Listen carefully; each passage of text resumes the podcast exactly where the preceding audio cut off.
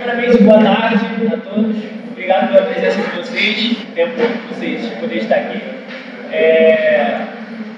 Essa é a terceira edição do M P Cast, né? É... Vai ser uma continuação do que eu falei na... no primeiro, que no segundo foi de gênero, que eu falei, mas na verdade não é uma continuação direta. Na verdade, vai ser mais uma montagem melhor do que a gente fez no primeiro, e focando num ponto específico das ideologias é... como sendo idolatrias. É... Tipo, para alguém orar, mas já a gente vê. A gente começar. A senhora disse que Deus começou a esse mundo de pessoas, Pai, que todo esse estudo seja manchado pelo seu Espírito Santo, que seja para não o agradecimento do nosso Deus, do nosso ego, mas que com a humildade corrente do seu Espírito Santo, a gente vai ser, venha fazer tudo isso que você falou no mundo do teu nome, Pai. É que eu tivesse viagem para te agradecer. Então, gente, como é que funciona o M P Cast? É um bate-papo. Então, eu vou conduzir, vou, vou lendo e vou falando. E conforme você tiver dúvida, queria comentar alguma coisa, pode ó, levantar a mão, falar, interromper, não tem é, isso não, pode falar mesmo. Então, vamos lá.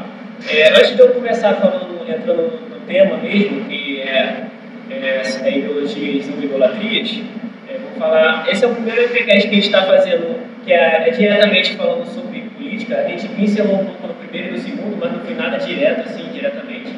É, então, dessa vez é, é diretamente que a gente está falando sobre. Mas você vai entender o meu ponto. Eu espero, né? Se, se você não entender, pode me perguntar também. E, e, e vai ser um, algo, bem, uma, algo bem novo para os nossos dias, porque é algo necessário para nós pensarmos também. Então, antes de falar das ideologias, vamos pensar primeiro o que, que é um ídolo, o que, que é uma idolatria. Vou pedir para abrir Êxodo.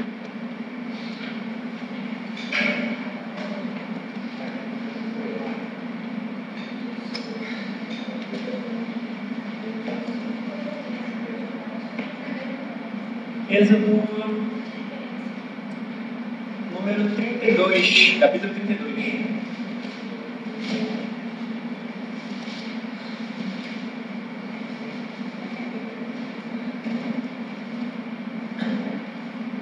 Posso ler, né? Então vamos lá, olha só, vou ler do verso um ao verso... Tá, até o seis está bom. Mas, vendo o povo que Moisés tardava em descer do monte, acercou-se de Arão e lhe disse: Levanta-te, faze os deuses que vão adiante de nós. Pois quanto a este Moisés, o homem que nos tirou do Egito, não sabemos o que lhe terá sucedido. Disse-lhes Arão: Tirai as argolas de ouro das orelhas de vossas mulheres, vossos filhos e vossas filhas, e trazei-as. Então todo o povo tirou das orelhas as argolas e as trouxe a Arão. Este, recebendo-as nas suas mãos, trabalhou o ouro com o curil e fez dele um bezerro fundido. Então disseram: São estes, ó Israel, os teus deuses que te tiraram da terra do Egito. Arão, vendo isso, ficou um altar diante dele e, apregoando, disse: Amanhã será festa ao Senhor. No dia seguinte, madrugaram e ofereceram holocaustos e trouxeram ofertas pacíficas, e o povo assentou-se para comer e beber e levantou para divertir-se. Aí Deus vai falar no verso oito. Vai falar assim, ó. É, Deus disse para Moisés para ele descer, né? O povo se corrompeu. Aí ele fala no verso oito assim: Se desviou do caminho que eu lhe havia ordenado, fez para si um bezerro fundido e o adorou e lhe sacrificou, e diz: São estes, ó Israel, os teus deuses que te tiraram da terra do Egito. Então, o que, que acontece com a idolatria? É... A idolatria, a gente vai ver que ela é muito complexa, se é que existe pecado simples, né? Mas a idolatria, especificamente, ela pode estar associada a muitas coisas diferentes. Então, o que, que acontece? A idolatria está associada com os três primeiros mandamentos, que é, é diretamente associado a Deus, que é não fazer, não ter, não ter outro Deus, É, não fazer uma imagem falsa desse Deus, e não não fazer é, sim, é, e não tomar o nome de Deus em vão. Então, o que, que o povo aqui está fazendo? Então, a gente é, pelo, pelo meio que a gente vive hoje, quando a gente fala em idolatria do Evangelho, é muito comum as pessoas é, pensarem assim: pô, eu não faço isso, porque a, a idolatria muitas vezes está associada só com o catolicismo. Então está associado só com a ideia de imagens, de escultura, exatamente. Então a gente meio que não, não se vê muito falando em idolatria no meio evangélico. Enquanto no Antigo Testamento isso é um, um pecado que parece que o povo está sempre prestes a cometer, entendeu? É aquele pecado ali que está sempre é, na porta ali, o cometer. Então, por que isso acontece? Então a gente vê primeiro que a idolatria não é só fazer um falso Deus, mas no, no evento aqui do bezerro de ouro, eles não só estavam fazendo um falso Deus, mas eles também estavam é, fazendo um falso Deus para adorar o Deus verdadeiro. Entendeu? Então, olha como uma, é, uma, é uma falsa representação. Você também pode ter um falso Deus, mas você pode ter uma falsa representação do Deus verdadeiro. Então já é algo mais complicado ainda. Então, o que, que acontece com essa visão aí do ídolo? É tudo aquilo que a gente se coloca para adorar que não seja o Deus verdadeiro. É todo tipo de... de coisa que leva nossa confiança, que a gente coloca nossa segurança, que a gente sirva mesmo aquilo, como se sem aquilo nós não é, nós dependêssemos daquilo e a gente não pensaria de outra forma a viver se não tivesse aquilo. Entendeu? Isso se der um ídolo. Então, vamos ler um texto aí. Ó. Precisamos de uma concepção mais ampla da política, porque ela não se dá apenas durante o período eleitoral. A gente fala de visões de mundo o tempo todo. Uma pessoa com uma visão mais liberal, mais nacionalista, mais progressista, ela vai ter essa visão de mundo em todos os aspectos da sua vida. Isso vai fazer com que seu cotidiano, ciclo social, vida familiar, relacionamentos, seja estruturada de acordo com essa ideologia. É, então a gente pode parar para pensar aqui. É, então é algo, tem mais algo em jogo do que simplesmente o ídolo ser, ser um bezerro de ouro. Por exemplo, pensando no aspecto pessoal, a pessoa pode fazer um ídolo para ela de uma carreira pessoal, ela pode fazer um ídolo, sei lá, da beleza. Então, os deuses pagãos interpretaram isso muito bem. Quando você lê, por exemplo, na, os deuses do, os deuses gregos, por exemplo, você pode ser uma pessoa que gosta de beleza, mas se você é, está disposto a sacrificar tudo por essa beleza, então você tem Afrodite, que é a deusa da beleza. Entendeu? Da mesma forma, com outras coisas que são essencialmente boas, mas quando você coloca uma prioridade errada nelas, você não coloca o seu devido valor nela e aquilo toma um aspecto absoluto que, que te governa mesmo, você se torna escravo daquilo. Então, o que, que acontece com as ideologias? Elas são aqueles ídolos que podemos chamar de ídolos da cidade. São ídolos que você confia que as estruturas sociais É, tem um certo mal e aquela ideologia vai fazer com que esse mal acabe. Ela vai fazer uma espécie de, de redenção que só essa ideologia pode alcançar. Então, qual é a tese que eu vou sustentar aqui? É a tese do, do, baseada no, no cientista político chamado David Koyzis, que ele escreveu um livro chamado Visões e Ilusões Políticas, que é o... Então, exatamente... Então, é, é praticamente uma obra mestre de, de, de um cristão falando sobre a, os diversos... Ele é um político, né? Ele não é só um cristão, mas ele também é um cientista político. Então, ele, ele tem muito conhecimento dessa área e essa é uma obra magna, assim, para você entender tudo desse assunto na fé cristã. Olha o que ele fala aí. Quero deixar claro desde já que vejo as ideologias como tipos modernos do fenômeno perene da idolatria, trazendo consigo suas próprias teorias sobre pecado e redenção. Como as idolatrias bíblicas, cada ideologia se fundamenta no ato de isolar um elemento da totalidade criada, elevando esse elemento acima do resto da criação, e fazendo com que esta orbite em torno deste elemento e o sirva. A ideologia também se fundamenta no processo de que esse ídolo tem a capacidade de nos salvar de um mal real ou imaginário no nosso mundo. Então, o que o Koyzis está falando aí?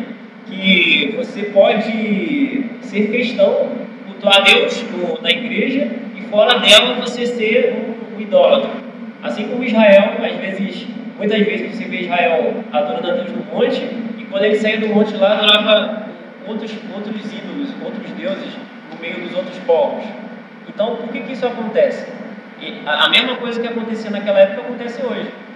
Por exemplo, quando a pessoa coloca, fundamenta a sua esperança no projeto político, que aquele, que aquele projeto político vai, de certa forma, fazer ela se sentir realizada, vai salvar a sociedade de todos os seus males. Por que que isso acontece? Eles elevam o elemento da totalidade criada acima do resto da criação. Ou seja, você tem uma sociedade bem plural, bem complexa, com diversos problemas, mas eles, eles isolam o elemento da totalidade, por exemplo, o aspecto econômico. Isola o aspecto econômico e esse se torna o mais importante para julgar todos os outros fatores. Por exemplo, todos os aspectos sociais, para eles, se existe algum problema, esse problema vai ser por causa da, do aspecto econômico. Não existe, por exemplo, pode ser um aspecto, sei lá, educacional, familiar, entendeu? De origem familiar. Eles, eles vão julgar tudo pelo aspecto da economia. Então, assim com as outras ideologias também. Pode falar.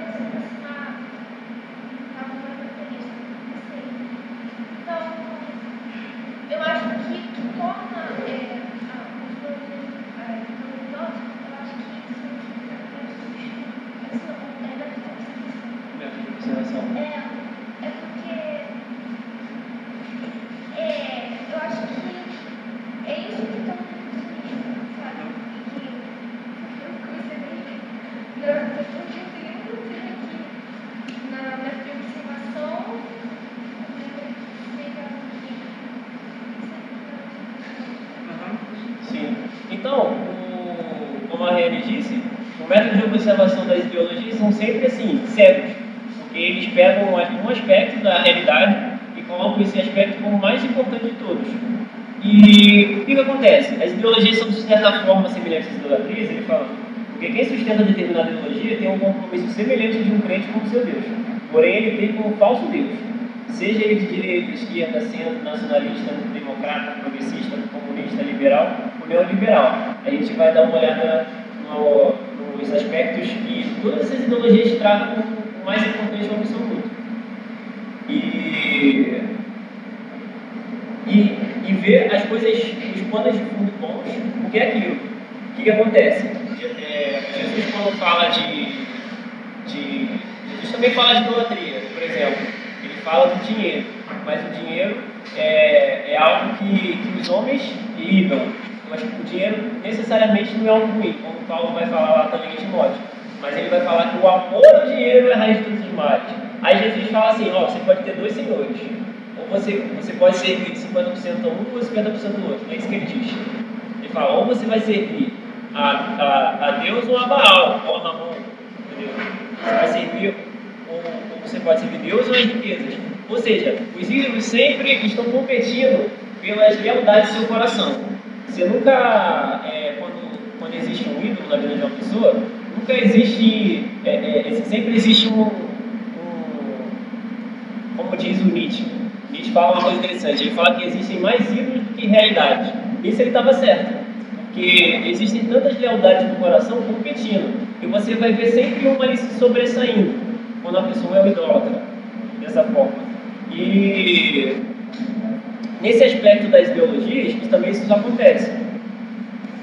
Então a gente vai ver aí alguns fatores que levaram essa, que levaram essa ideologia a, a ter essa amplitude tão grande na vida das pessoas. Ainda que elas não estudem sobre isso, não leiam sobre isso, ainda assim isso influencia elas de uma grande forma. Alguém? Todo mundo está entendendo aqui? Então tá, vamos lá. É... dos fatores aí que faz as ideologias surgirem. É a secularização da sociedade. É...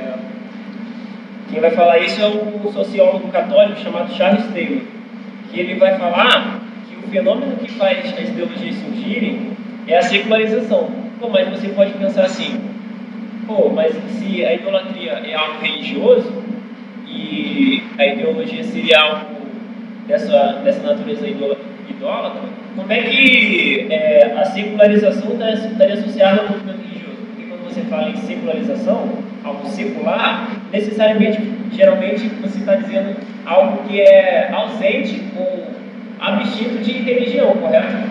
É, existe muito essa noção hoje. Ah, você pergunta a uma pessoa, ah, o que você faz na sua vida secular?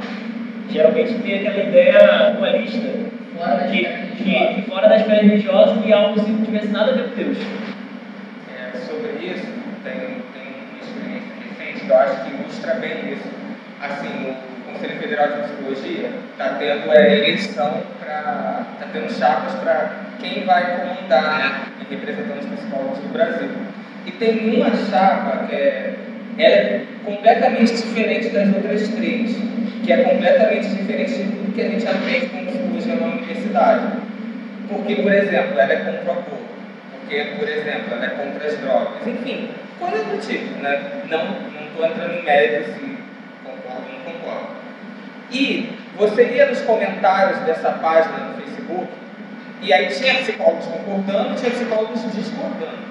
Os que discordavam já associavam essa chapa a uma chapa religiosa. Aí falando assim, ah, não sei se eu estou numa página de psicólogos ou se eu estou numa igreja, aí eles falaram neopentecostal. Não importa. Mas eles sempre associando a religião. Aí veio, veio um cara lá que eu acho que era psicólogo também e falou assim, mas por que a opinião, se a página, por mais que tenha envolvimento parecido com religioso, se eles têm argumentos lógicos, sejam filosóficos ou científicos, que sejam a favor, qual o problema do, do penso da influência religiosa, desde que não vá contra essas coisas, ser um influenciador também de pensamento? É como se a religião fosse algo ilegítimo na esfera da sociedade para que possa influenciar. Por exemplo, é, tem pessoas não cristãs que são também contra o aborto, aí eles têm os argumentos deles, que pode parar a parte moral, principalmente filosófica, né? Porque científica eu acho que não tem muito capacidade de determinar o que é vida ou não. Enfim, mas só que os religiosos tem aqueles mais intelectualizados que também têm esses argumentos, como também tem aqueles que não têm tanto conhecimento, mas que a religião influenciou. Só porque eles são contra a parte da religião, então a opinião deles é inválida, é como se eles categorizassem as pessoas que merecem dar opinião em público e as que não merecem. Né? Isso se parece um pouco com isso que você está falando, do secular, né? O secular é como se não fosse neutro, não tem isso, e isso a gente viu um pouco no primeiro M P Cast que você falou. Sim, então o que, que acontece? É, não é que a sociedade, a, de acordo com o Charles Taylor, que ele vai argumentar, não é que essas sociedades não são seculares do ponto de vista que não tem religião, mas o que aconteceu foi a pluralidade de religiões surgindo. Com certeza, isso, de fato, essa ideia de que a sociedade ficou mais incrédula a partir do, da época secular, isso é verdade, né? Ela ficou incrédula em relação ao cristianismo. Mas o que aconteceu foi que ela surgiu com um monte de crenças diferentes, a parte do cristianismo. Então, então o que, que que fala aqui? Então, apesar do cristianismo perder seu papel dominante, como na Idade Média, a sociedade não ficou ateísta de uma forma para outra. O que aconteceu é que começou a se multiplicar uma série de crenças. Isso fez com que uma série de comunidades identitárias surgissem, baseadas em sua confissão de fé, marcadas por visões muito concorrentes, tornando assim a política cada vez mais confusa. Bem, isso daqui bate bastante no ponto que o René falou.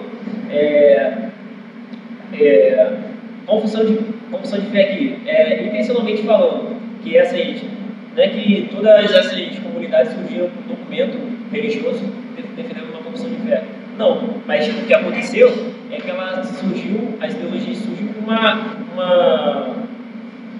Elas, todas elas têm uma concepção da, do que é o ser humano e todas elas têm a concepção do que é a ideia social, quais são os problemas e como consertar isso. E, e essas concepções são necessariamente religiosas. Então, essas visões são concorrentes, elas não são amigáveis entre si, cada um tem uma disputa.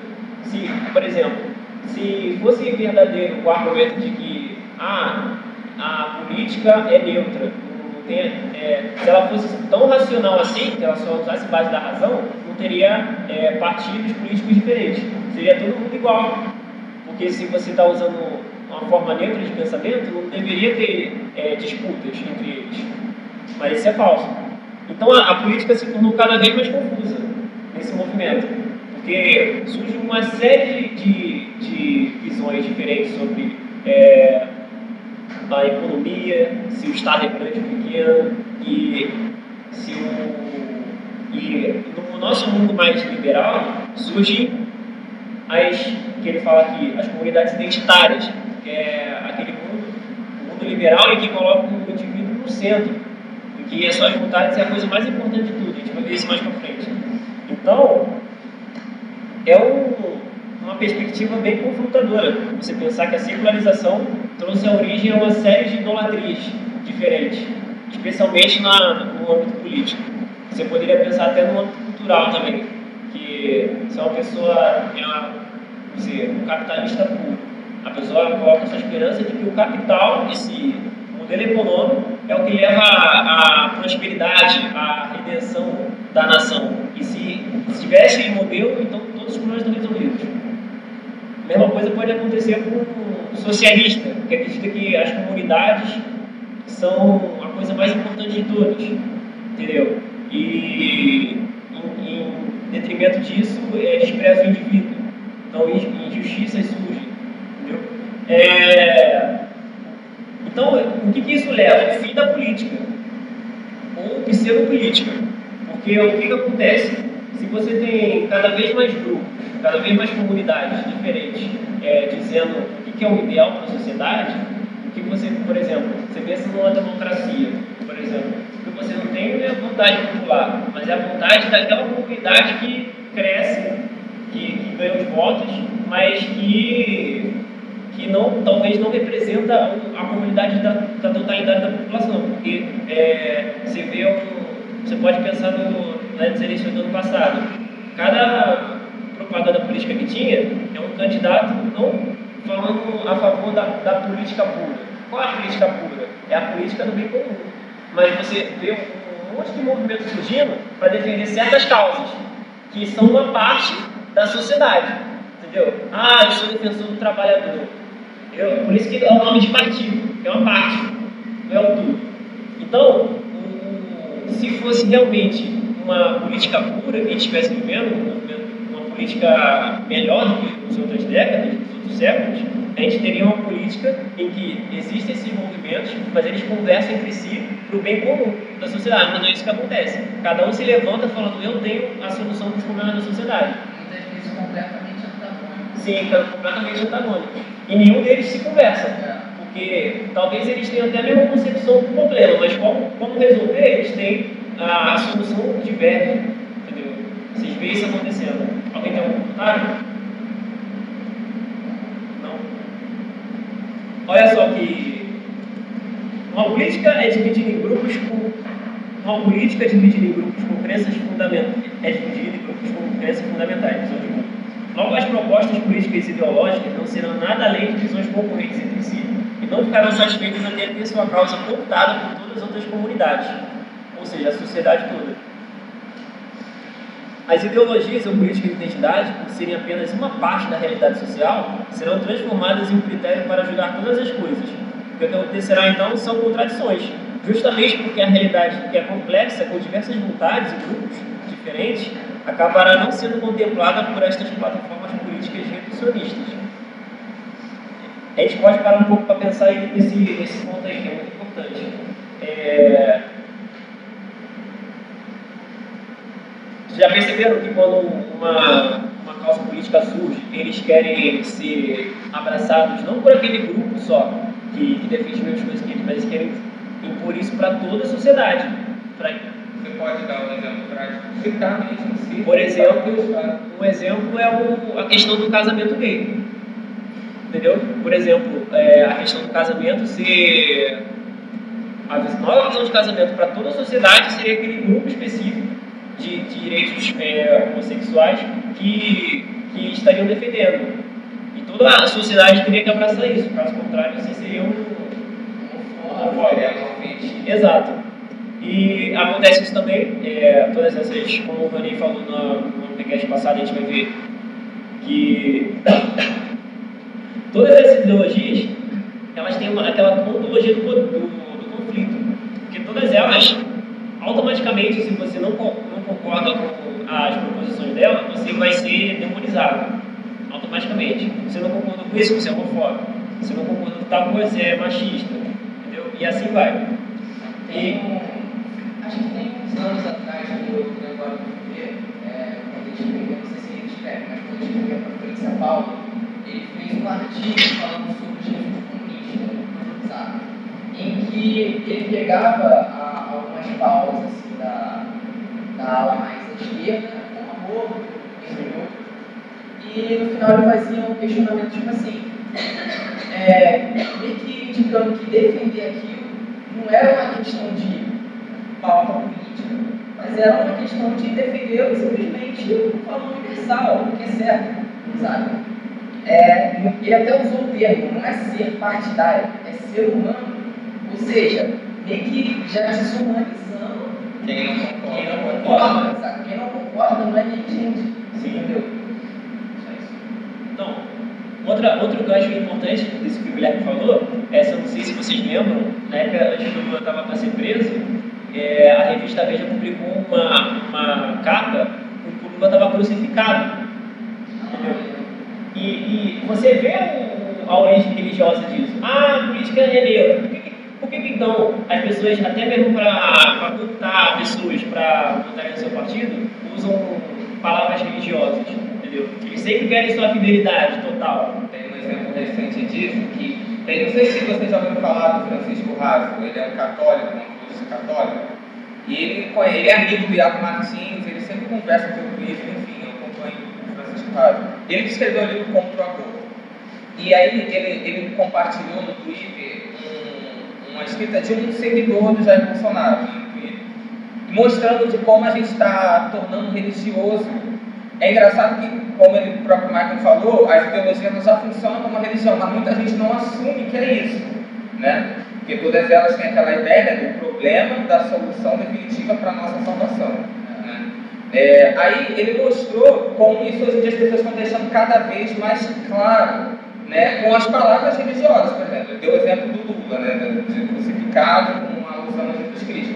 Mas, por exemplo, era uma moça aleatória que escreveu lá, né, que Jair Bolsonaro é como Jesus que veio salvar a população brasileira do, de toda a tirania que o Brasil sofreu. Tipo, vendo uma redenção. O problema não é questão se o cara está falando certo ou errado, mas é o nível que você percebe pelas vidas da pessoa. É como se o cara fosse salvar mesmo. E eles usam essas palavras. É. Jair Bolsonaro vai salvar o Brasil. Sendo que, por mais que esses problemas puder, possam ser solucionáveis, existem tantas outras coisas, sabe? Salvar uma coisa que você já eleva o patamar do cara, tipo, um Deus, sabe? E você vê nas palavras, não estão nem mais escondendo que é uma intenção religiosa as ideologias políticas.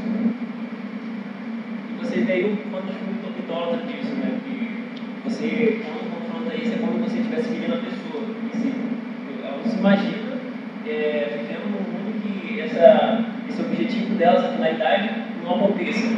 É quase uma certeza. É, tipo assim, quando você questiona um dos pontos, que é que você falou disso, né? Tipo, você questiona um dos pontos, ah, ela já tem uma série de... ela já te encaixa no, em todos os preconceitos dela, sabe? Porque, tipo assim, ah, então se você discordou de uma coisa X, você discorda de todo o alfabeto, sabe? E ela já começa a achar de coisas. Nessa, por exemplo, nessas últimas tretas aí, envolvendo a manifestação do dia vinte e seis, tem um racha aí legal na, na ala direita, né? É, é direitista brigando com direitista, coisa do tipo. Eu fiquei tipo assim, cara, é, eu vi gente chamando uh, gente que é tipo ultra-direita de comunistas. É, tipo, eu fui comentar uma coisa num um vídeo lá do M D L, eu me chamando de, de ah, um comunista não se discute. Eu, caraca, velho, como assim? Entendeu? Pra ver o nível político que chegou, né? Então, a gente vai falar um pouco mais disso à frente. Ó, vou dar alguns exemplos aqui. É, as políticas de identidade, por serem apenas uma parte da realidade social, serão transformadas em critério para todas as coisas. Então, isso eu já dei exemplos para vocês. Vocês podem pensar em outras coisas. Por exemplo, uma parte da realidade social. A gente pode pegar muita questão do racismo. Por exemplo, é, todos os problemas que acontecem é, foi por causa que os brancos escravizaram os negros. Tipo, essa narrativa, a escola inteira, vocês estudando história, é só isso. O tempo todo. Entendeu? Todos os problemas sociais, só isso. Não existe outro tipo de problema social. Os tipos de problemas sociais que acontecem é só por causa disso. Entendeu? Resumo é um conflito de negro contra branco. É eterno. Entendeu? É um ciclo viciante. É, o que acontecerá então são contradições. Vocês podem pensar em diversas contradições aí. Vou dar dois exemplos que eu passei pensando essa semana. É, o primeiro é que, tipo assim, quando você liga a televisão, no jornal, está todo mundo exigindo pessoas morais, né? Pessoas de virtude. Por exemplo, ah, prenderam um ladrão tal, aí, tá vendo? A gente precisa de uma sociedade de trabalhadores, de gente justa, não sei o quê. Mas aí, ao mesmo tempo, é a mesma sociedade que quando você bota uma, uma pessoa em para a igreja, ah, você está catequizando, está doutrinando as pessoas. Então você é, impede as condições, as condições, possibilidades para aquilo acontecer. Entendeu? Ou, ou, por exemplo, um dia desses aí, acho que foi três semanas atrás, eu estava no ônibus, lá na Gávea, aí, tipo, na Zona Sul, assim, lá é, isso é normal, você vê essas coisas estranhas. Aí, Tá, o ônibus tá, tinha uma, um panfleto assim, praticamente todos os ônibus tem isso, né? Mas eu pensei nisso lá, é, contra o assédio, entendeu? Falando do assédio sexual. Aí eu pensei assim, caraca, no carnaval, todos os, os pontos de ônibus estavam com, com, com referências ao, ao sexo livre. Então, por que, que você sexualiza uma sociedade, você, o governo sexualiza a sociedade, depois quer falar contra o assédio sexual? Tipo, eu não estou falando que as pessoas que cometem assédio sexual estão, estão assim, certas, mas você tem uma sociedade que promove o sexo deliberado, é, é, sexualiza tudo na, na, na sociedade, e depois você vem falar contra o assédio sexual. É uma contradição isso, entendeu? Esse é um exemplo. Hum, tá. Então, essa sociedade que é diversa, complexa, com diversas vontades diferentes e grupos diferentes, acabará não sendo contemplada por essas plataformas políticas revolucionistas. Você pensa, por exemplo, no, nos movimentos sociais. Ah, o que, que eu tenho? Eu sei lá, eu sou... A pessoa é uma empregada, uma viúva, sei lá. O que, que ela tem? O que, que o Partido dos Trabalhadores, o Partido Trabalhista vai oferecer para ela? Nada, porque ele só tem coisa a oferecer para falar com os trabalhistas, entendeu? Primeira coisa para o Partido das mulheres, a mesma coisa que o partido dos negros, entendeu? Vai falar só diretamente uma política para essas comunidades específicas. E aí você não tem política. Acontece esse fenômeno que o Guilherme falou. Aí você vai ter todo, uma parafernália, todo mundo. Porque o que, que acontece? Nessa política neoliberal, depois da queda do muro de Berlim, você tem uma, uma crescente muito grande do, do individualismo, do liberalismo. Do indivíduo, em que as suas vontades fala aqui no texto. Ó, quando a política é construída baseada em sua identidade, é fruto da política liberal, onde o indivíduo e suas vontades têm primazia sobre todo o resto, gerando assim a sentimentalização da política. Exemplo, discurso, um exemplo do discurso político.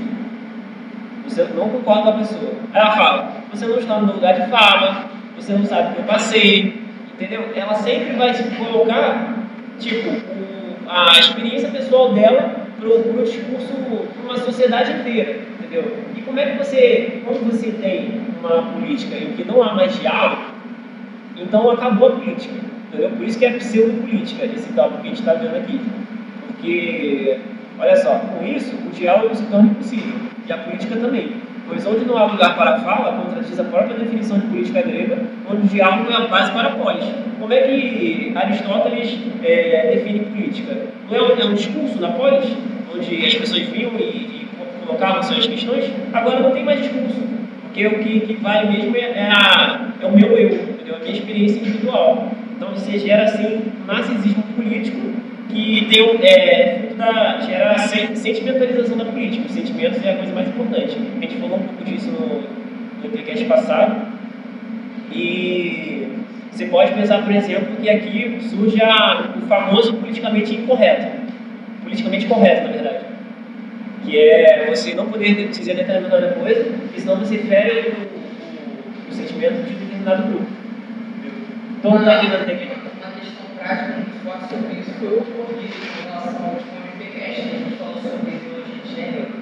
E eu fiz a publicação, compartilhação do, da imagem do Facebook, e veio um antigo professor meu, né, do livro fundamental, fazer um comentário evidenciando ali indignação, sabe?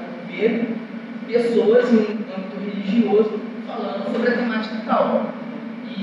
Não sei se naquelas mensagens ali eles não vão falar isso, mas depois ele fez publicações no Facebook falando coisas como, tipo, se você for falar, tem que chamar, é, tem que ser fora do ambiente religioso, você tem que chamar quem já passou por isso, como se ah, o discurso de quem já passou por aquilo tivesse que nortear, sabe? Sim. No sentido de fanatismo e tudo mais, etcétera, essa questão da segregação. Eu acho que é importante pensar que, assim, essas pessoas, elas podem se somar, gente, porque elas têm... Mas existem várias fontes de conhecimento. A pessoa Exatamente. tem conhecimento vivencial, mas existem outras fontes, porque é aquilo que mais falou, perigo você se fechar no seu mundo e não querer ouvir o outro. Você fazendo isso não está fazendo política, né? Você só quer que todo mundo aceite o que você acha que é certo. Né? Não tem aquela troca de argumentos para você talvez convencer ou ser convencido. Por isso que é um sentimento religioso. Por isso que a política é um sentimento religioso. Você está querendo todo mundo, tipo, você pregar o evangelho, só que, tipo, o evangelho da política tal, sabe? É tipo isso. Sim. Não, não, não tem como desfazer aquilo. Ou está com, com a gente, ou está contra nós. Não tem meio que. Não, e o cristão não pode ser pego, só pode ser pego por esse movimento de origem nova. Porque se você crê no Deus que se comunicou com o ser humano, no Deus que se revelou, como é que você vai passar isso para outra pessoa se você só briga com Ah, eu sou direito, eu não converso com a esquerda. Ou vice-versa, entendeu?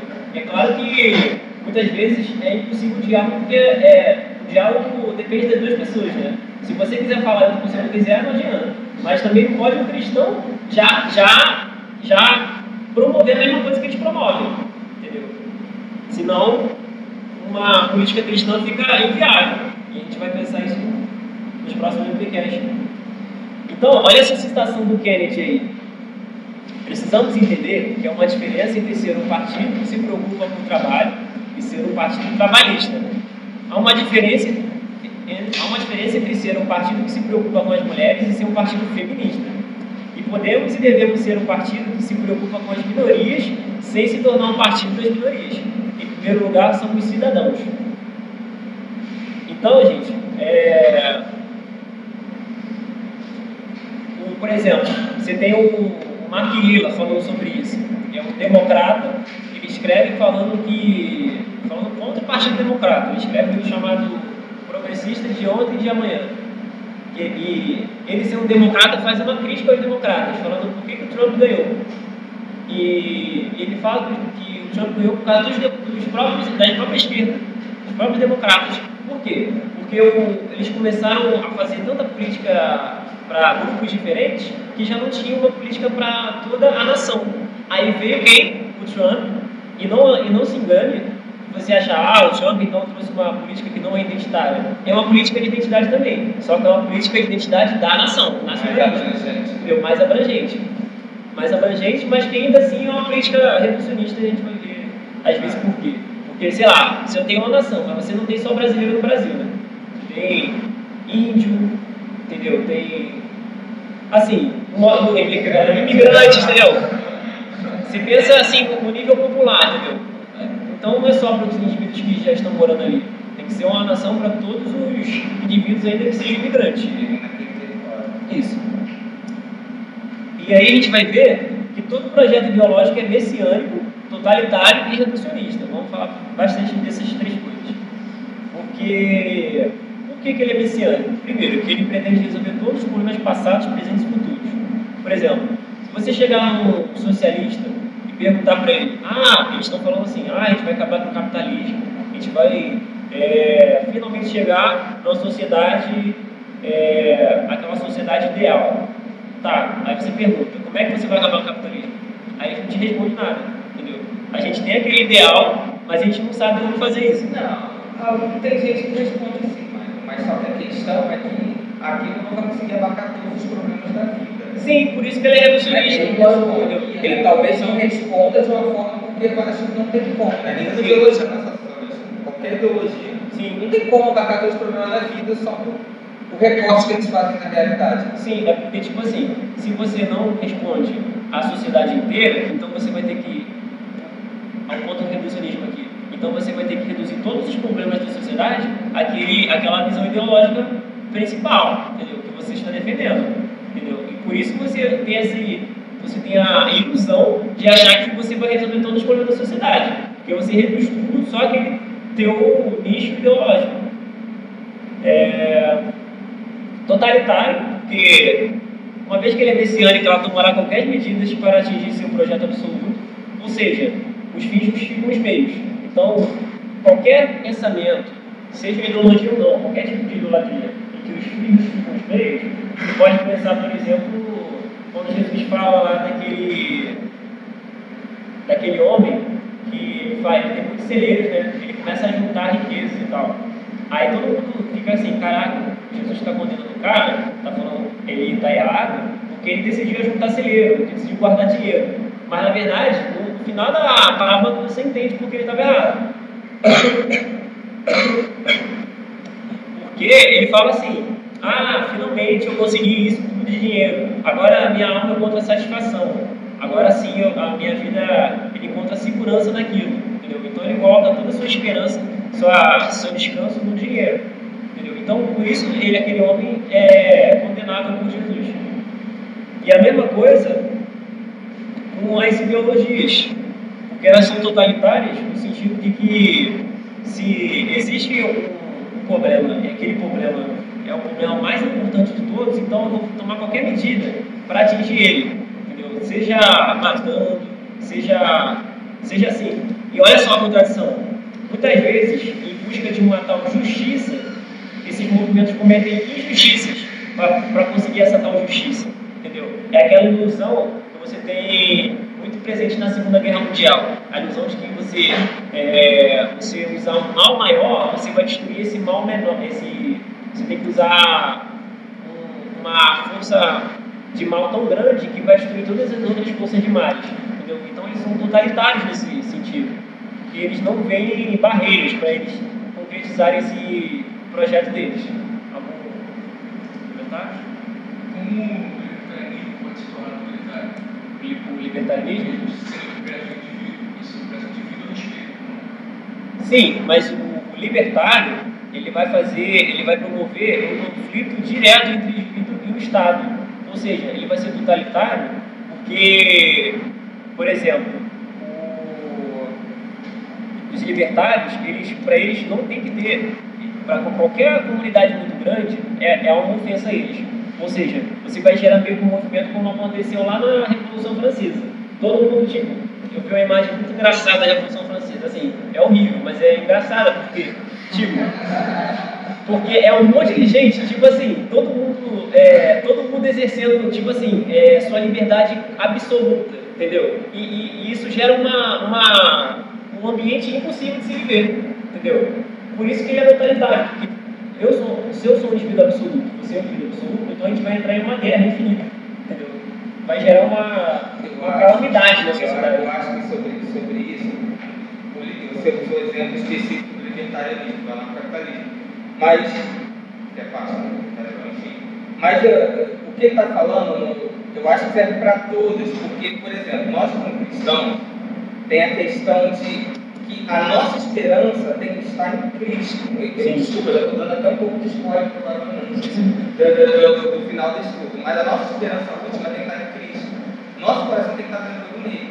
Você percebe por que as pessoas tratam as ideologias como uma religião? Porque eles encontram nelas, principalmente não cristãos, mas tem cristãos se deixando levar nisso também, a solução para tudo. Porque a partir da forma que eu enxergo como o indivíduo tem que se relacionar com o Estado, como o Estado tem que se relacionar com o indivíduo, enfim, vai resolver tudo e se tirou. Não resolve, porque, primeiro que, eu não sei se você acha isso, tipo assim, mas por exemplo, todas as ideologias, ela tem um tópicozinho assim, né, tipo, o ideal que seria o anarcocapitalismo, o ideal que seria o socialismo, que é o comunismo, né, enfim, essas coisas assim. Nunca vai chegar nisso, porque no mundo existem pessoas que pensam diferente de você. E se você quiser que o seu pensamento domine e todo mundo seja obrigatoriamente a concordar, você vai ter que convencer elas, que eu acho difícil, todo mundo, obviamente, ou matá-las. E, e assim, é, isso faz com que você desumanize elas, por exemplo, se você for querer matá-las, ou faz com que você não veja como imagem de Deus, que é uma outra linguagem para humano, né, digamos assim, humanizá-las. E você tá, se você está fazendo tudo isso, é porque você acredita que isso é o melhor para o mundo, sendo que o melhor para o mundo é Cristo. Não é que vocês não têm que ter uma opinião política, mas só que a opinião política de vocês tem que estar sujeita ao que a Bíblia diz, e não o contrário. Por exemplo, eu vejo muitas pessoas no, na minha turma, né, lá, que começaram o curso, pessoas cristãs, hoje em dia continuam cristãos, mas eles não são mais cristãos. cristãos. Por quê? Eles acham que são, mas eles estão indo contra tudo que a própria Bíblia diz. Ou seja, a ideologia que eles adquiriram ao longo da universidade é mais importante do que a religião delas. Então, tudo que está embaixo da ideologia vai ter que entrar no crivo da ideologia. A gente, como cristão, é o contrário. A religião cristã tem que estar por cima de tudo. E aquilo que vai contradizendo a religião cristã tem que ser descartado. Não pode ser o contrário. É por isso que existe cristão que é, sei lá, gente, que, por exemplo, tem ódio de, de, de pessoas que têm uma opinião política diferente. E aí serve para qualquer um, seja que o cristão tem que amar a todos. E o amor, obviamente, se manifesta de diversas formas, né? Seja divertido, porque eu gosto dele, eu vou, eu vou falar que ele está errado e tudo mais. Seja aceitando quanto aqueles pontos que tem como ser cristão, mesmo discordando dele. Entendeu? É perigosíssimo quando põe a ideologia por cima, porque ela vira a sua religião. Entendeu? É isso que o Michael está tentando dizer. E aí chega a postura totalitária. Sim. Então, por exemplo, você deu o exemplo do, do libertário, dos libertários. Os libertários têm um conflito com o Estado. Só que o Estado é regido por pessoas. Entendeu? Então, você, qual aspecto totalitário aí? Você vai ter que passar por cima dessas pessoas para cumprir o seu projeto libertário. Entendeu? Seja o anarcocapitalismo. Por exemplo, o liberalismo vai, vai ter, ele vai dizer assim, ah, a comunidade é, tem que ter. A gente vai para todas as comunidades, mas ela não pode ser grande demais. Entendeu? Aí, qual é esse nível de grande demais para eles? Entendeu? Qualquer igreja é grande demais. Entendeu? Então, o, o problema está aí. Que para passar, para você cumprir o seu projeto, você vai passar por cima de pessoas necessariamente. Porque ainda que você seja contra o Estado, o Estado não é uma, sei lá, algo impessoal, que é um computador que está controlando. São pessoas que estão gerindo essa máquina, entendeu? Do Estado. Pode continuar? Alguém tem algo a dizer?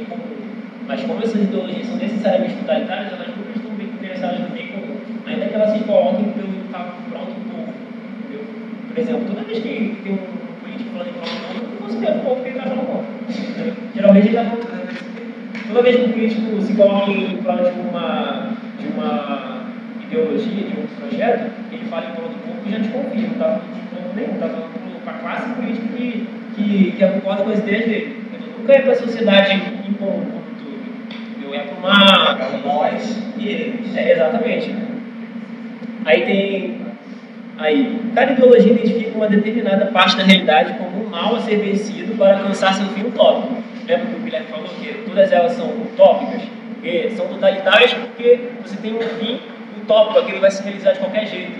Não existe, entendeu? Aquilo vai já é uma realidade, entendeu? Você coloca... É uma fé muito grande, se você parar para pensar. Eles não são só idólatras, mas eles colocam uma fé muito grande nos projetos é, políticos que são idólatras, ideológicos. Por exemplo, feminismo radical. Eles vão reduzir os problemas sociais só à luta de gênero, homem e mulher. Então, qual é a sociedade ideal? Uma sociedade em que não existem esses conflitos. Então, é um revolucionismo aí, mascarado de totalitarismo também. Que, ah, se o problema é o homem, então a gente tem que fazer de tudo para acabar com o homem na sociedade. Tudo vai ser o problema da sociedade sempre com o homem. É, isso, isso acontece. Ah, cara, tem gente que prega isso, mas parece um absurdo, saca? Sim, todos os problemas sociais são luta de, é, ser uma luta de gênero. Exatamente. O socialismo reduz a sociedade à luta de classes. Entendeu? A burguesia e o proletariado, o trabalhador, o padrão. Entendeu? Então, todos os problemas que acontecem, ah, ah, sei lá, o Silvio Santos faz alguma pegadinha com, com algum, algum lá do programa, pronto, é, já vem logo a, a luta de classe aí, entendeu? Tá, tá brincando, tá sendo demonizado, né? Porque o, qualquer coisa, o, o proletariado, no caso, é vitimizado e a burguesia é demonizada, entendeu? Sempre isso. Liberalismo, reduzir todos os problemas sociais entre indivíduos e todo tipo de comunidade grande demais. Entendeu? O liberalismo não vai ter bons olhos para as igrejas, não vai ter bons olhos para qualquer comunidade que se mostre muito tradicional. Entendeu?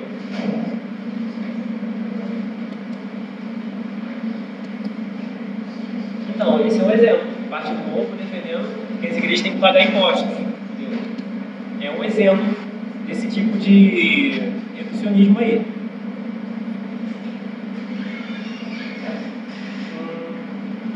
Os libertários vão reduzir os problemas sociais no conflito entre o Estado. Sempre o problema é do meu Estado. Se, a gente, tipo, se, se não tiver mais Estado, a gente tem a paz. É, é tipo o Mad Max da vida. Né? Quando, quando acabar o Estado, a gente chega na... Gente, vocês entendem o que o Michael está querendo dizer? Ele diz que sempre o problema se é... Tipo, não necessariamente da, da pior forma possível, né? O problema é o homem, o homem morrer. Mas tem um problema, tipo assim, tudo, toda leitura da realidade você vai dar um jeito de relacionar com aquilo. Não necessariamente você vai querer coisas ruins. É por isso que é só um recorte da realidade. Algumas coisas eles vão acessar mesmo. Vão ter problemas que realmente existem. A questão é que tudo eles vêm a partir disso, daquela ideologia. Seja para elogiar, seja para falar mal, por exemplo. Não precisa necessariamente ser só coisa de Deus. Sim. Ó, vamos ver o processo de idólatra, como é que ele acontece. Abre Isaías quarenta e quatro.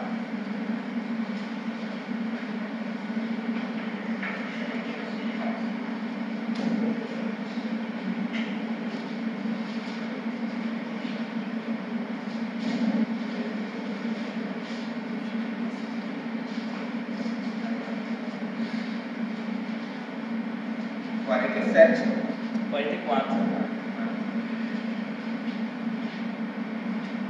Ó, vamos começar no verso nove. Aí vamos parar só no fim. Acho que vamos parar só no vinte. É, do nove ao vinte. Todos os artífices de imagens de escultura são nada, e suas coisas preferidas são de nenhum empréstimo. Eles mesmos são testemunhas de que elas nada veem, nem entendem, para que eles sejam confundidos. Quem formaria um Deus e fundiria uma imagem de escultura, que é de nenhum préstimo? Eis que todos os seus seguidores ficariam confundidos, pois os mesmos artífices não passam de homens. Ajuntem-se todos e, to- e se apresentem, espantem-se e sejam a uma envergonhados. Olha agora, o ferreiro faz machado, trabalha nas brasas, forma um ídolo a martelo e foge com a força do seu braço. Ele tem fome e a sua força falta. Não bebe água e desfalece. O artífice em madeira estende um cordel e com lápis esboça uma imagem. alisa com culaina, marca com o compasso e faz a semelhança e beleza de um homem, que possa morar numa casa. Um homem corta para sinceros, toma um cipreste ou um carvalho, fazendo escolha entre as árvores do bosque. Planta um pinheiro e a chuva o faz crescer.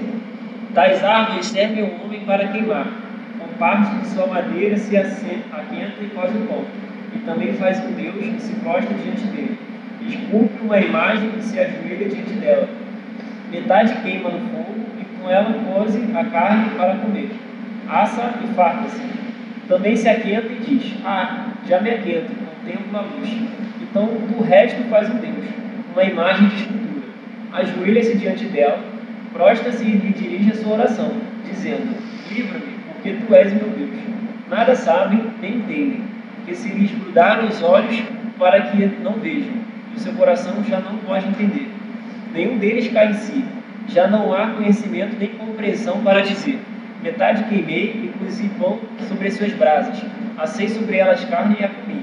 E faria eu do resto uma abominação? Ajoelhar-me-ia eu diante de um pedaço de árvore? Tal homem se apacenta de cinza, o seu coração enganado e iludido, de maneira que não pode livrar sua alma nem dizer: não é mentira aquele que Então, você vê aí que a idolatria sempre está baseada assim, em algo, é, algo bom, algo que Deus criou, da estrutura que Deus criou. Por exemplo, fala aí que, que a água serve o homem para queimar, ou seja, traz, a, traz tanta brasa ali para... E, tra, e também ela protege o homem do sol, enfim. Mas aí esse homem faz o quê? Ele pega parte dessa árvore e faz um deus.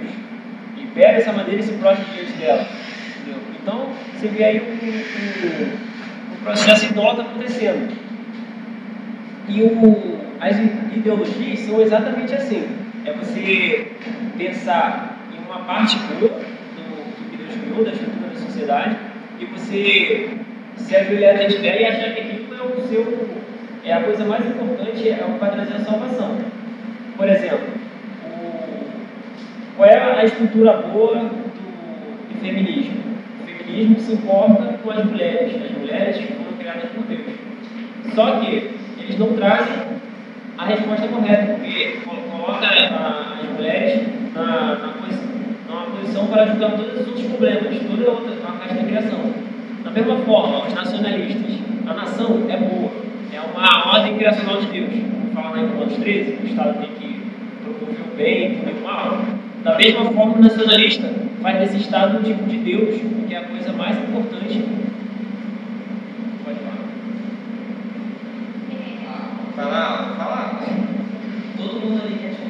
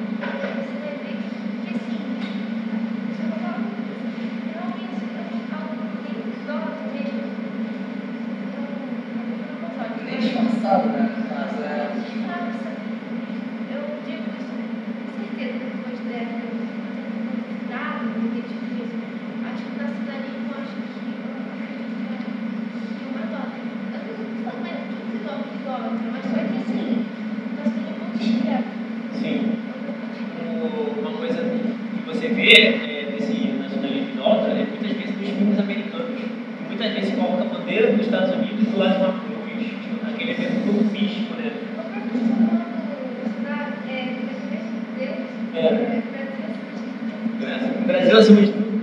É, é, Brasil acima de tudo, é. Mas, mas Estados Unidos mudou isso ainda. É. Mas enfim. Ó, os movimentos de racismo reduzem os conflitos a questões raciais, como o negro, contra a branca, eu já falei isso. Então, depois que a gente lê esse texto aí, a gente percebe que quando você pega uma parte da criação, da mesma parte que o carpinteiro pega um pedaço de madeira, e elege aquilo como critério para julgar todas as coisas da criação, que se tem um falso Deus, e que pega uma comunidade e coloca no status para julgar todas as outras. Quando isso acontece, você demoniza e transforma o inimigo. Todas as expressões ideológicas também contrariam as suas. Por exemplo, a iniciativa privada. Por exemplo, na, no aspecto idólatra, É, a iniciativa privada é algo bom, porque Deus falou, não furtarás. Mas no, o aspecto idólatra eleva isso a você simplesmente brigar com todo mundo que seja lá contra algo da iniciativa privada. Entendeu? Você quer privatizar tudo e todos. Entendeu? Qualquer coisa que não seja privatizador é demônio. Mas não é assim, entendeu? É... Da mesma forma, uma idolatria liberal, quando pega um outro elemento da realidade, como a iniciativa privada, e a coloca no lugar para transformar todos os processos. Qualquer coisa, pessoa, estrutura política que se opõe à iniciativa privada, como o Estado maior, com impostos, será demonizado por essa pessoa. Muitas pessoas, é, o liberalismo, falam, tipo, muitos cristãos são liberais no sentido, mas em outros, não dá para ser um liberalista público. Por que, que não dá para ser um liberalista público? Porque os caras, É, não aceita ter impostos, mas Jesus falou, dá a César o que é de César. Como é que você fica? Você fica com o liberalismo, que, que é contra toda forma de imposto, ou ao lado de Jesus. Entendeu? Então, o, nenhum cristão pode ser nenhuma dessas coisas puro. Não é porque um cristão é, não pode ser de direita, não pode ser de esquerda, ele tem que ter suas preferências, mas ele nunca vai colocar é, os... os ideais utópicos dessas idolatrias como meta para a sua vida, entendeu?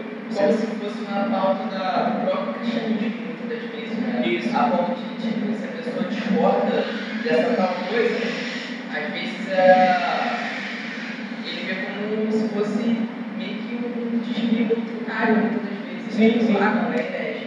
Sim. Aí a gente tá com grande aqui, caraca, não é nem cristal. É. E tipo... Tem que ter Estado. Entendeu? Você não pode ter não Estado também. Mas agora, se o Estado é grande ou ruim, você não pode demonizar a pessoa por isso. Né? É, a gente continua nesse nível, né? É. Entendeu? Nesse nível. Às vezes a pessoa é uma cristã piedosa, aí vem com uma opinião assim, você já joga ela lá embaixo sem nem saber da vida dela. Né? Mas eu acho que hoje é muito mais fácil a gente falar dessas coisas que as eleições já passaram. É, na época das eleições, isso é muito complicado. Isso faz porque essa ciência que a gente está começando, né? Eu passei por isso na época das eleições, acho que hoje não tem nenhum candidato lá em guerra, não tem nada em jogo. Eu acho que é mais fácil de pensar nessas coisas agora. Em época que está todo mundo calculado, assim, a gente tem que pensar também de preservar esse. Porque, por exemplo, nas eleições passadas, eu não tinha a opinião da maioria. Em diversos momentos, é, a minha fé era uma coisa questionada. Justamente é, pela doutrina da igreja relacionada a um certo candidato.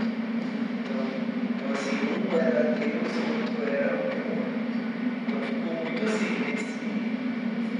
Por esse, por esse, nessa, nesse extremo, né? Então, é, assim, por mais que quase toda a defesa parecia ser muito lá dentro dos dois lados. Então, quando a gente liga essa questão de ah, realmente essas elas podem ser idolatrias, eu acho que a gente precisa também aprender é como a gente defende essas coisas sem. Porque isso dele é comigo. Então, por exemplo, vai ter gente aí que essa questão do feminismo. Não, as pessoas vão. porque não é a mera defesa que configura. Não, não é isso que eu estou dizendo. A questão é que a própria maneira de defender se configura, parecia ah, não. já uma idolatria. Isso aí é correto. Parecia que era uma idolatria, mas só na maneira de defender. Inclusive, quando as pessoas, né, a gente fala, não, você tem que aceitar a ideia do outro. Mas a maneira que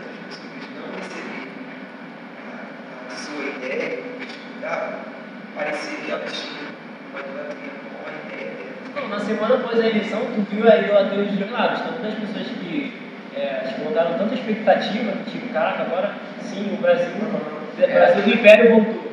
O, o, e do outro lado, que, que, que o candidato que eles queriam não ganharam, é pra desespero, entendeu? É, olha, a gente estava com um ataque de pânico, entendeu? As pessoas estão em crise, não estão em nada. Eu não falo nem, nem tanto do pessoal que, que não é cristão, porque, assim, estão errados, estão, mas não dá para ficar esperando muita coisa. Até porque eles não têm Deus, né, para sustentar eles nessas horas, né, então. Nessa hora que ela não tem tudo. Isso, isso é, é, é. Mas eu falo, eu falo mais, assim, da, dessa idolatria dentro da própria igreja. Então, por exemplo, chega um ponto onde você pode falar absolutamente nada. Ah, eu não tenho plano, se tivesse uma dívida, posso criticar essa coisa. Não, só eu acho que deve. É cada como vai agir, né? Você critica qualquer, qualquer coisa, então a outra pessoa não aceita. Aí eu até sei. É, não aceita. Vai dar fim. Tipo assim, na época do fulano, ninguém fazia nada. Na época do fulano era assim, então você não pode mais achar nada. Então, para mim, é como se aquela pessoa tivesse. Sabe quando a pessoa vai criticar a igreja, você vai defender a todo custo? Mas tem que defender com o argumento. É que entra a questão. Eu acho que a gente fica. A gente, a gente tem, fica tentado a achar que você tem que escolher uma posição. Ah, você tem o quê? Você é, é para saber se eu vou ser seu amigo ou não, né? Mas eu vou fazer, mas é tentado. É. Não, assim, porque assim, é uma. Não, é que a gente acha que a gente tem que escolher. Porque tem várias, né? E aí a gente tem que pegar, sei lá, a que dá mais certa, que parece ser a melhorzinha e defender ela. E o cristão não tem que fazer isso. Porque. A gente, uma coisa que é importante que mesmo essas. Independente da idolatria, né? Assim, mesmo para a compreensão dessa coisa, a gente precisa entender que todas essas ideologias políticas, elas, elas, elas são elas são empreendimentos humanos. E aí, sendo empreendimentos humanos, são temporal e, e localmente marcados. A discussão é não assim que você não pode dizer, ah, o liberalismo é certo, ou né? Dependendo. Em alguns contextos, pode ser melhor aqui para esse país e em outro país não ser uma mesma época, sabe? Ou para esse país, numa época, essa coisa ser necessária e outra coisa, né? Numa época daqui para frente, essa mesma bandeira que a gente defendeu há um tempo atrás, a gente não tem que defender mais. E aí o cristão fica com medo de parecer isentão, né? Ficar em cima do muro, oh, é, porque é. As pessoas não entendem, porque as pessoas não entendem que a gente não está encaixado em nenhum ponto no diagrama de Mola, por exemplo. Né? A gente está em outro, a gente está, a gente se orienta a partir de outras bases que o mundo não entende. A gente tem uma, a gente já tem uma afiliação. Tipo assim, qual é a sua posição política? Eu sou cristão. E aí, como eu sou cristão, eu, aí eu vou orientar caso a caso e localmente as minhas, as minhas afiliações, as minhas meus apoios temporários, as minhas defesas localizadas para cada circunstância. E a gente não precisa temer ser chamado de isentão. A gente não deve temer isso, né? A gente precisa tomar uma posição que as pessoas dizem que a gente tem que tomar uma posição aqui. É porque, ah, não é. Você tem que se posicionar, mas eu já me posicionei. Só que eu não me posicionei do jeito que você acha que eu devo me posicionar. Você precisa se orientar com base nessa, nessa referencial, porque o nosso referencial é outro. Fundamentalmente outro que está tá fundamentado em outras bases, né? nosso não é só outro no sentido de que ele é oposto a isso. Ah, se eu falar assim, ah, meu referencial é outro. Ah, então você é de esquerda. Não, meu referencial é outro que, tá, que foge direito de esquerda, que foge é, liberalismo, socialismo, que foge a todas essas, essas bases. Né? Mas é um referencial que me dá, como se fosse um olhar por cima assim, de todas essas ideologias, que me permite olhar e selecionar, inclusive, cada uma delas, o que, que é bom, o que, que elas têm de interessante e, e, e entender, óbvio, né? Até que aí é que entra o não ser isentão. Né? Na hora que você vai votar, você vai acabar escolhendo o candidato. Porque você tem que escolher o candidato, agora você vai entender que aquele não é um candidato para ser teu Deus. É para ser presidente para os próximos quatro anos. E pode ser que esse candidato que você votou, nesses quatro anos, você chega daqui a quatro anos e vote outro contra ele.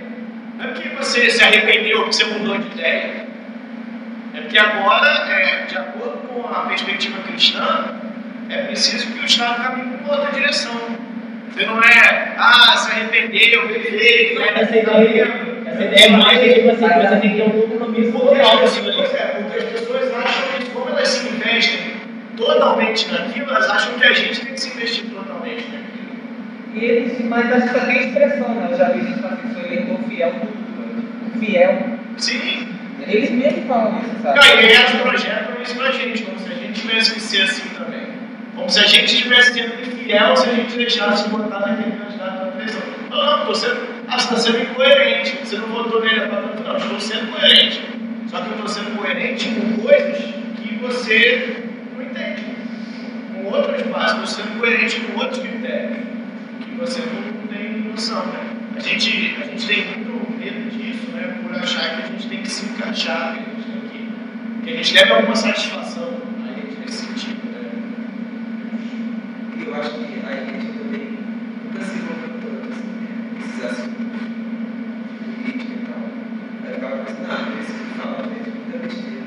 Não, inclusive, a bancada evangélica, justamente, são essa visão bíblica, acaba é, fazendo piada da fé.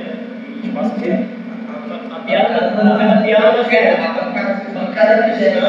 Porque olha só, até, até a bancada cristã, que deveria ser cristã, é, não tem uma, uma política, por exemplo, como essa que eu falei, mas sim uma política voltada pra, muitas vezes para a denominação deles, para o gueto evangélico que eles defendem. Com certeza, a maioria desses candidatos que são criados na igreja, estão lá para defender o valor da igreja.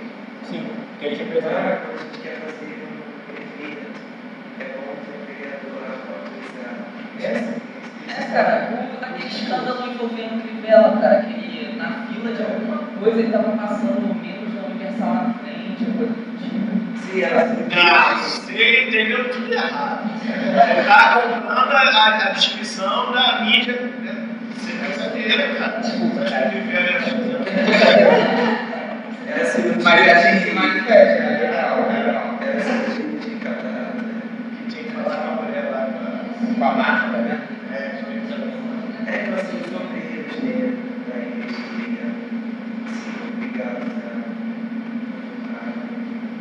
Então, assim, eu acho que também a gente está trabalhando enquanto as pessoas. Exato. Eles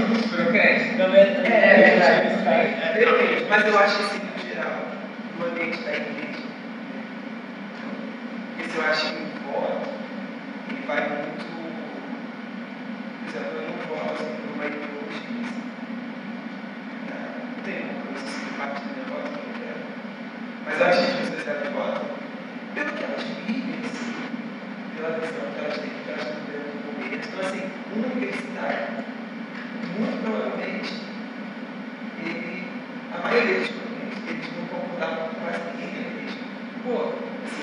E eles, eles se desgastaram verdadeiramente. Ninguém cansa assim. E eles, às vezes, se sentiam. É, não era assim, não sei se o agílio é a palavra certa, mas era assim. As pessoas falavam aqui o tempo todo, que eles eram sempre muito elaborados. Então, é, parecia que as pessoas chegavam com as ideias contrárias, já ajudando, mas se duvidando da fé daquela pessoa. Então, por isso que muita gente. É, se sentia talvez ofendida demais e desanimou com a igreja, porque é, muitas igrejas defendiam de culto dele, até que colocavam como um voto cristão. E às vezes, quando a pessoa ela não consegue entender que aquele voto é cristão, ela se esforça, ela perde a pesquisa, ela anda, às vezes ela não consegue. Então, por exemplo, isso que a gente está pensando aqui, isso tem que ser falado até as próximas eleições. Nas próximas eleições, para que as pessoas escolham assim, baseado assim, pensando na fé e tudo mais. Só que, mesmo assim, eu acredito que vai ter diferença. Na própria igreja não tem unanimidade das doutrinas de Deus, muito menos. É, eu concordo muito contigo, mas vamos, vamos, mais não, é, somando o que você falou, vamos pegar de exemplo prático, por exemplo, seus amigos aí que estava tratando com a igreja, e a própria igreja tratando isso desse jeito péssimo. Eu acho que uma das coisas que eu vou mais levar desse estudo que o Marco está dando é a questão que soma com aquele primeiro dele, né? Do diálogo. Para não ser uma antipolítica, tem que ter. As pessoas que têm opiniões diferentes, se você quer convencer o outro, não tem problema em você discordar, a questão é você ter argumentos e você também querer ouvir, né? Porque numa conversa, os dois têm que querer conversar, né? Tipo assim, pelo menos os, os colegas da instituição que também passavam por coisas contigo nas igrejas deles, eles não queriam um diálogo sensato porque achavam que a igreja estava sendo homofóbica, estava sendo machista, enfim, essas coisas. E a igreja tratava eles como bicho, né? Maconheiro, falso crente e tudo mais.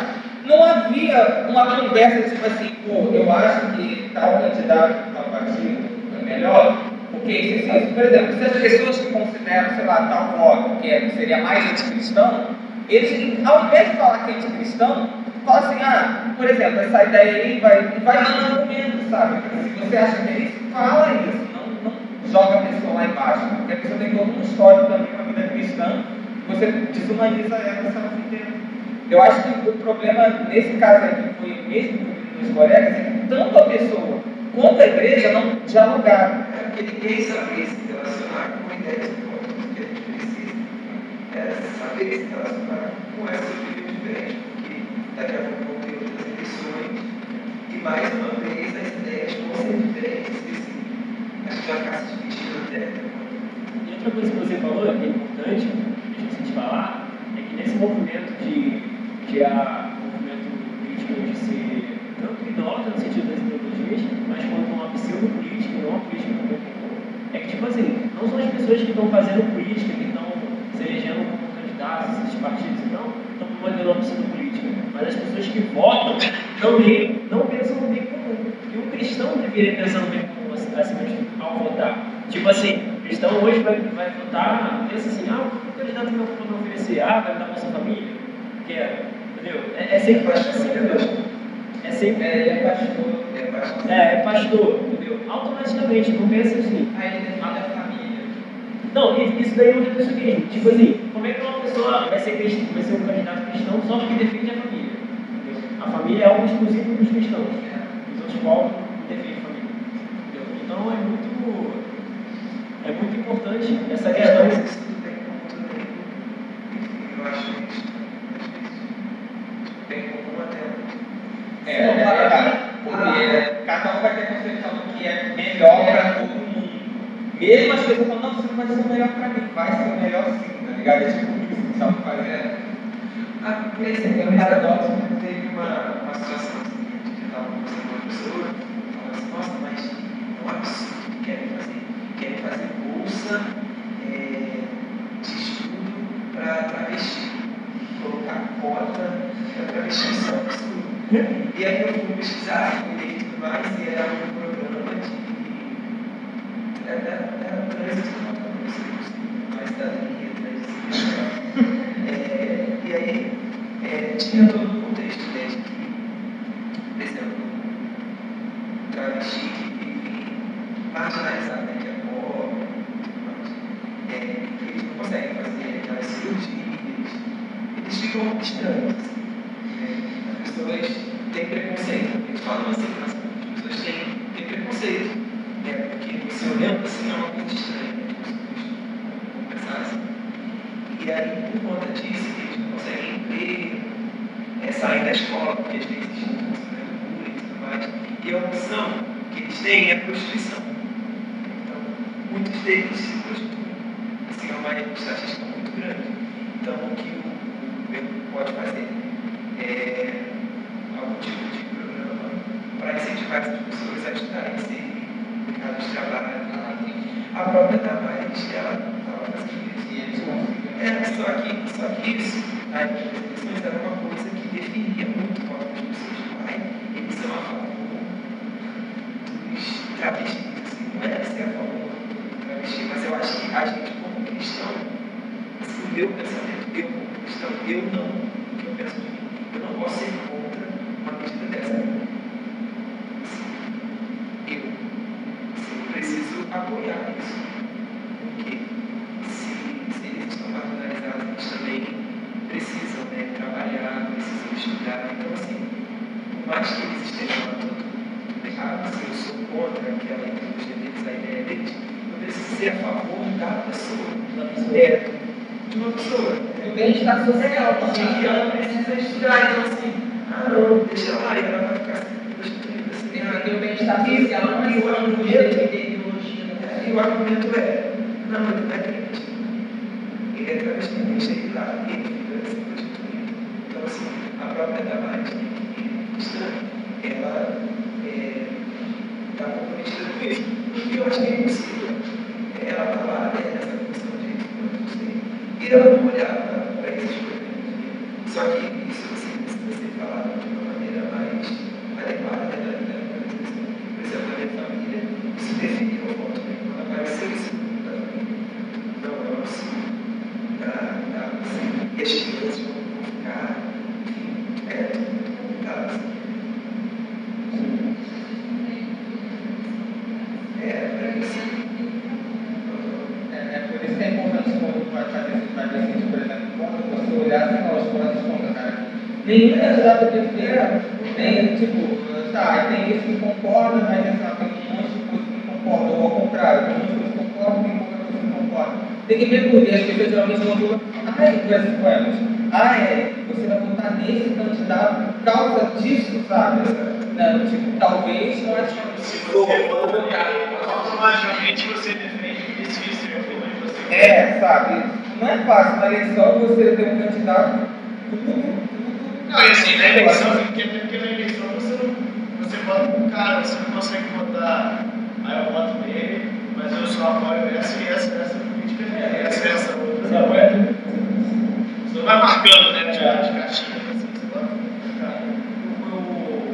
Nesse aspecto, é, de astrologia, tem muito um aspecto devocional também, porque, tipo assim, você, você olha pro seu coração e fala, com que rapidez eu estou me comprometendo com ideologia tal, que aspecto, qual eu, sei lá, na forma do domingo, nove horas da manhã, já, já compartilhando, falando, vibrando para tudo isso de política, entendeu? Em vez de, de tipo assim, contar ao Senhor e tal. Então você tem que é, se analisar e falar onde é que está a minha lealdade. E já caminhando no final, a melhor, como o Paulo falou, está escrito também, a melhor maneira de avaliar uma ideologia é partindo do ponto de vista cristão. Temos então o privilégio, o protagonismo de podermos avaliar as ideologias políticas de qualquer outra pessoa na sociedade, transitando entre as diversas categorias políticas sem satisfazer completamente com nenhuma delas. Entretanto, analisando-as com base em criação, que é negação, devemos transitar entre as diversas posições políticas, analisando o que elas têm certo e errado e os ídolos de cada uma delas, e nunca mostrando, se mostrando completamente satisfeito com nenhum pacote. Então, o que, que acontece? Muitas vezes, o, o cristão, na verdade, não vai ser o chato, o conformado da sociedade. Ele vai olhar para o liberalismo e vai falar: olha, tem, tem problema, tem problema. Aí vai para o socialismo também. Vai ver coisas boas deles, um outro ponto, mas sempre vai falar, ó, tem problema nisso aqui. E se você se mostra totalmente satisfeito, então quando lá já atinge um ponto de, de conflito, de uma redenção que aquilo pode trazer. E como é uma idealização humana, nós sabemos que sempre vai ter um pecado ali misturado com o elemento novo que Deus criou. Entendeu? E outra coisa importante é, nas teologias é os cristãos é, observarem as palavras que podem ser até só argílicas, usadas por esses movimentos que têm é, significado completamente contrário. Por exemplo, o que é justiça para alguém da esquerda? Entendeu? Será que é justiça bíblica?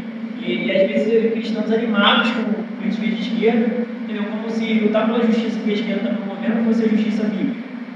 Eles confundem as coisas. Já é um perigo para todo mundo, né, cara? A gente, para todos, né? Você achar que, que é assim, ah, você não é a favor de melhorar a vida dos mais pobres? É. Sim, mas não é só isso, é como você faz isso. Que meio você usa, é, qual é o papel, né, por exemplo, do pobre na, nesse esquema todo, né, o que ele representa, né, aquilo, qual é a causa que as pessoas enxergam na pobreza, né, porque as pessoas sempre reduzem a vida. Né? Ah, então você é a favor da corrupção? Por que é a favor da corrupção? Né? Eu quero defender toda aquela corrupção. Ninguém quer, né? É, só que é isso, né? Não é? Ah, se você descola de mim, você é a favor da corrupção. Não. Há meios.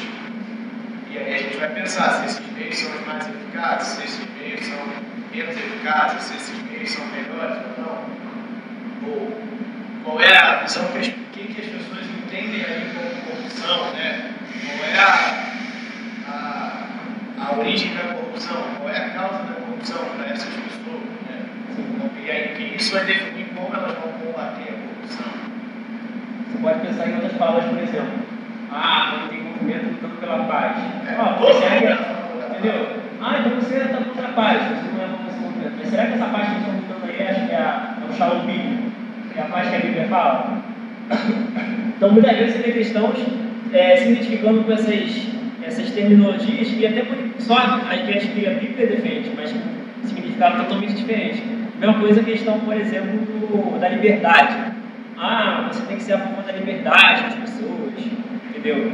Mas essa liberdade aí, qual a definição de liberdade? A definição de liberdade é totalmente contrária da escritura.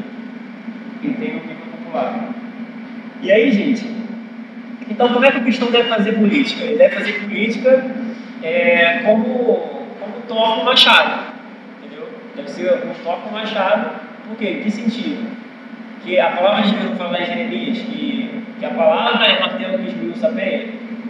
Então, nesse sentido, o cristão vai estar sempre ali batendo nos ícones com o martelo, porque ele nunca vai se satisfazer com nenhum pacote que essas ideologias apresentam. Ele sempre vai conduzir, identificando ali os elementos bons dela, os elementos ruins. Nem com aquele que ele gosta, né? Exato. É. Que são as mais influentes da gente ser honesto. É. Porque, cara, eu acho que é fundamental a gente entender que tudo que a gente vê quando é falado vai desaparecer. Só a palavra do Senhor que você. Isso vai para tudo, né? Isso vai para a nossa vida geral, vai também para a política. Né? A gente pensa, por exemplo, as igrejas desaparecem, né? As igrejas locais desaparecem. Se você procurar a igreja de Antioquia, não existe mais a igreja que Paulo frequentou, né? Está lá, né? A igreja de Antioquia vai fazer um congresso para comemorar seus dois mil e tantos anos de história, não existe mais. Mas a igreja de Cristo permanece para além das igrejas que são, porque a igreja de Cristo é o empreendimento de Deus. Sim.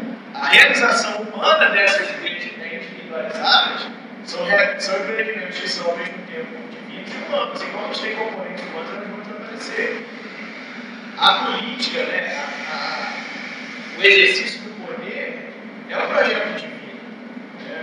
A gente vê isso.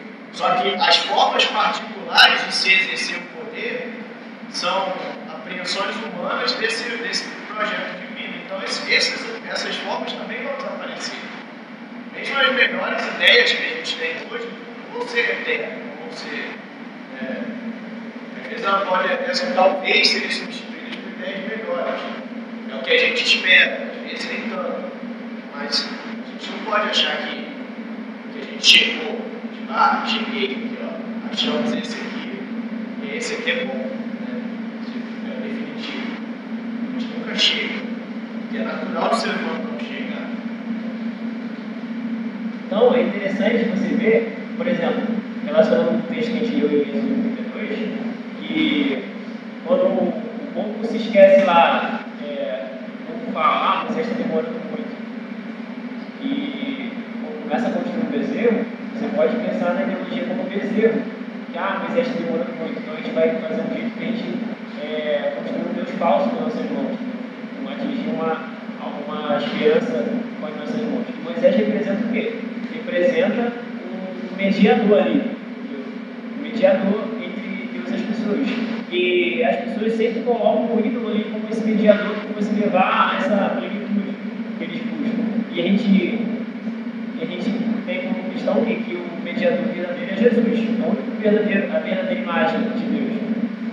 E, e a teologia nunca poderá é, ser uma. Então, nesse sentido, você tem o Deus verdadeiro, a imagem verdadeira em Jesus, e você tem um centro verdadeiro. Porque você vai estar aceitando. Você vai estar confiado numa esperança que é verdadeira, não numa esperança que você mesmo criou. Tem até um elemento das obras aí, de ideologia, que é algo que o próprio homem constrói e tenta possuir aquilo com suas próprias mãos. Entendeu? Quando o povo, o povo simplesmente não joga ali o, o ouro para Arão e sai o bezerro do nada. Com, com todas as formas ali. Existe um trabalho humano naquilo, para aquilo sair daquele jeito. Então, gente, cristão vai sempre olhar para essas ideologias e ver elas como algo relativo, entendeu? Que elas buscam algo absoluto, mas o quê? A esfera política sempre vai ser relativa, porque ele sempre tem, ele, ele tem uma parte superior que é daqui, ele é um estrangeiro. Então, o, o compromisso com não seria o jogo político do cristão, não seria é, o Brasil acima de, de tudo, tudo, mas seria o reino de Deus acima de tudo e Deus acima de todos, entendeu? Porque se você se comprometer com uma nação, óbvio, qualquer, em algum momento, dado momento, essa nação vai contra os princípios que, que Deus é, requer para você. Porque essa, esse, essa fidelidade, lealdade que, você, que ela pede, nunca é cinquenta por cento da sua vida. É a sua lealdade total. Tanto que no, nos filmes americanos, você tem que entrar já pronto para morrer no, no exército. No, nos filmes americanos passa muito essa imagem. E você, aqui também é assim, então.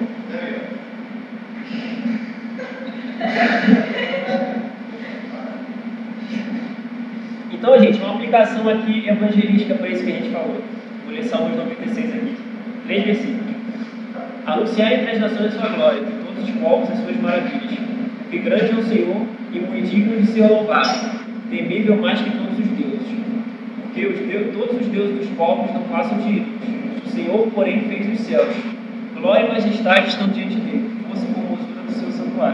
Então, o que, que acontece? À medida que o povo de Deus tem que anunciar o Deus verdadeiro, eles têm que fazer um contraste entre o Deus verdadeiro e os ídolos das nações. E os ídolos das nações de hoje, de, de, dentre várias idolatrias, também se mostram nas ideologias.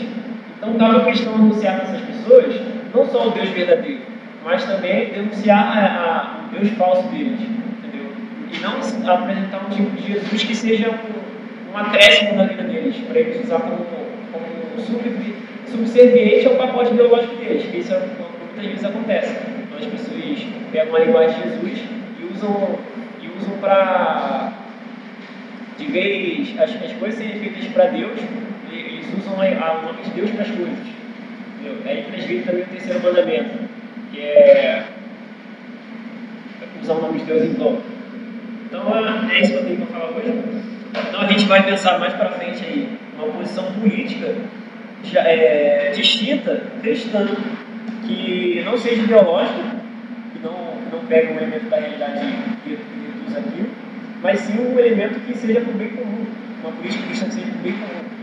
E vamos pensar aí nesse bem comum dos próximos. Alguém tem algum comentário? Não, só queria citar uma frase que todos vocês têm que o coração do homem é uma fala até que. Sim. E acho que isso é citado o tempo todo, porque isso é uma verdade, sabe, esticada. Isso daí é, só traz o peso de que é algo que a gente tem que orar o tempo todo, sabe? Porque nós vamos ser é, fadados a brasileira, com leve chinesa, quando veio em Caracas. É porque eu estava vendo que tinha uma oração na nossa mesa.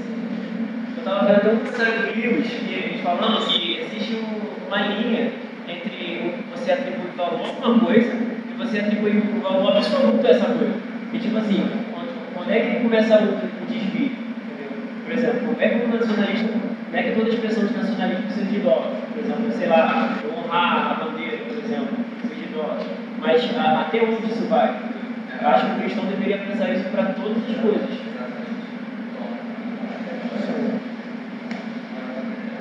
Então, vamos orar para terminar então? Quem pode orar para todos? Quem ora para terminar? Ora aí, gente. Senhor Deus, eu quero te agradecer. Vou